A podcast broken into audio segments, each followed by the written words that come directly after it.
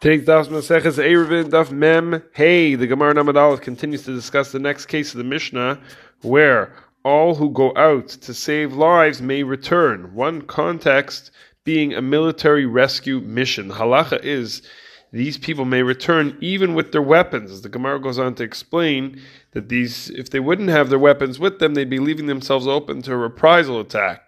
If they deposit their weapons at the first possible safe spot, they would be unarmed and could be open to potential ambush.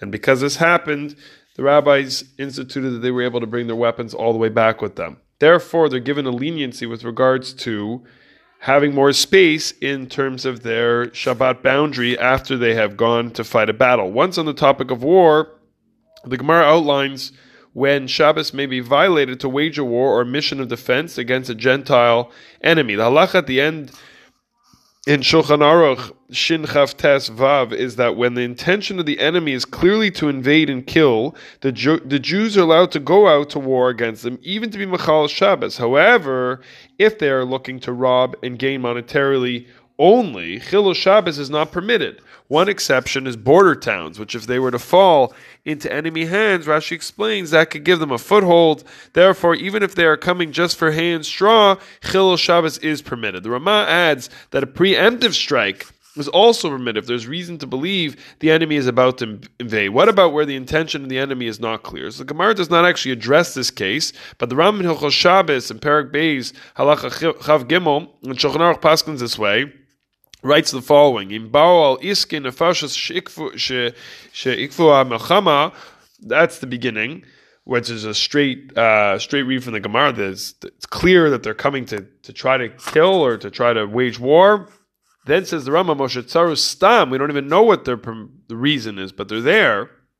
Yotzin Elena Zayin. You can go out and uh, and strike them and not wait for them to to take the first uh, hit. Even without knowing the attacker's intention, war may be waged against them. There's a Magen Avram here in uh, in Siv Zayin on that on that same on that same simon in Shulchan Aruch in Siv Katan Hey, where the Shulchan Aruch says we should treat every siege with the utmost alarm, even if the enemy's intention is monetary, because it could turn bloody.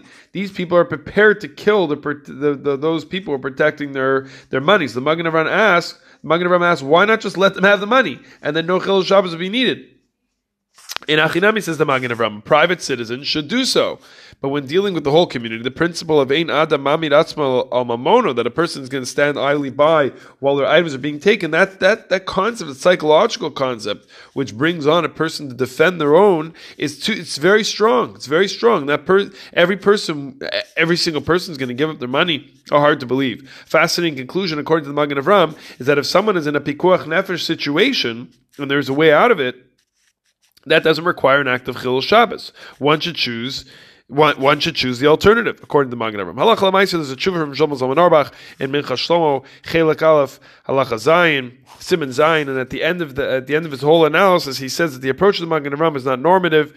If everybody wanted to give in to the threat, they may, but there's no requirement to sit idly by while threat of violence is seen as as as it doesn't require pikuach nefesh situation to try to figure out the demands. Let's finish with the Netziv, who I believe we quoted before. It's an Emek Davar Breshis Perak Tes Pasuk based on the Gemara and Shavuos, Lamed Hamid Beis and Tosos over there, that in a war the ethics in a regular war the ethics are completely different would justify even civilian deaths since most wars today lack the element of surprise in that in that sense a modern application would be the threat of a cyber attack. If a country would have intelligence of a real cyber attack threat could they take preemptive action against say the electricity or water infrastructure of other countries? Our Sugan Eruvin Memhei will be one of the keys to unlock these critical issues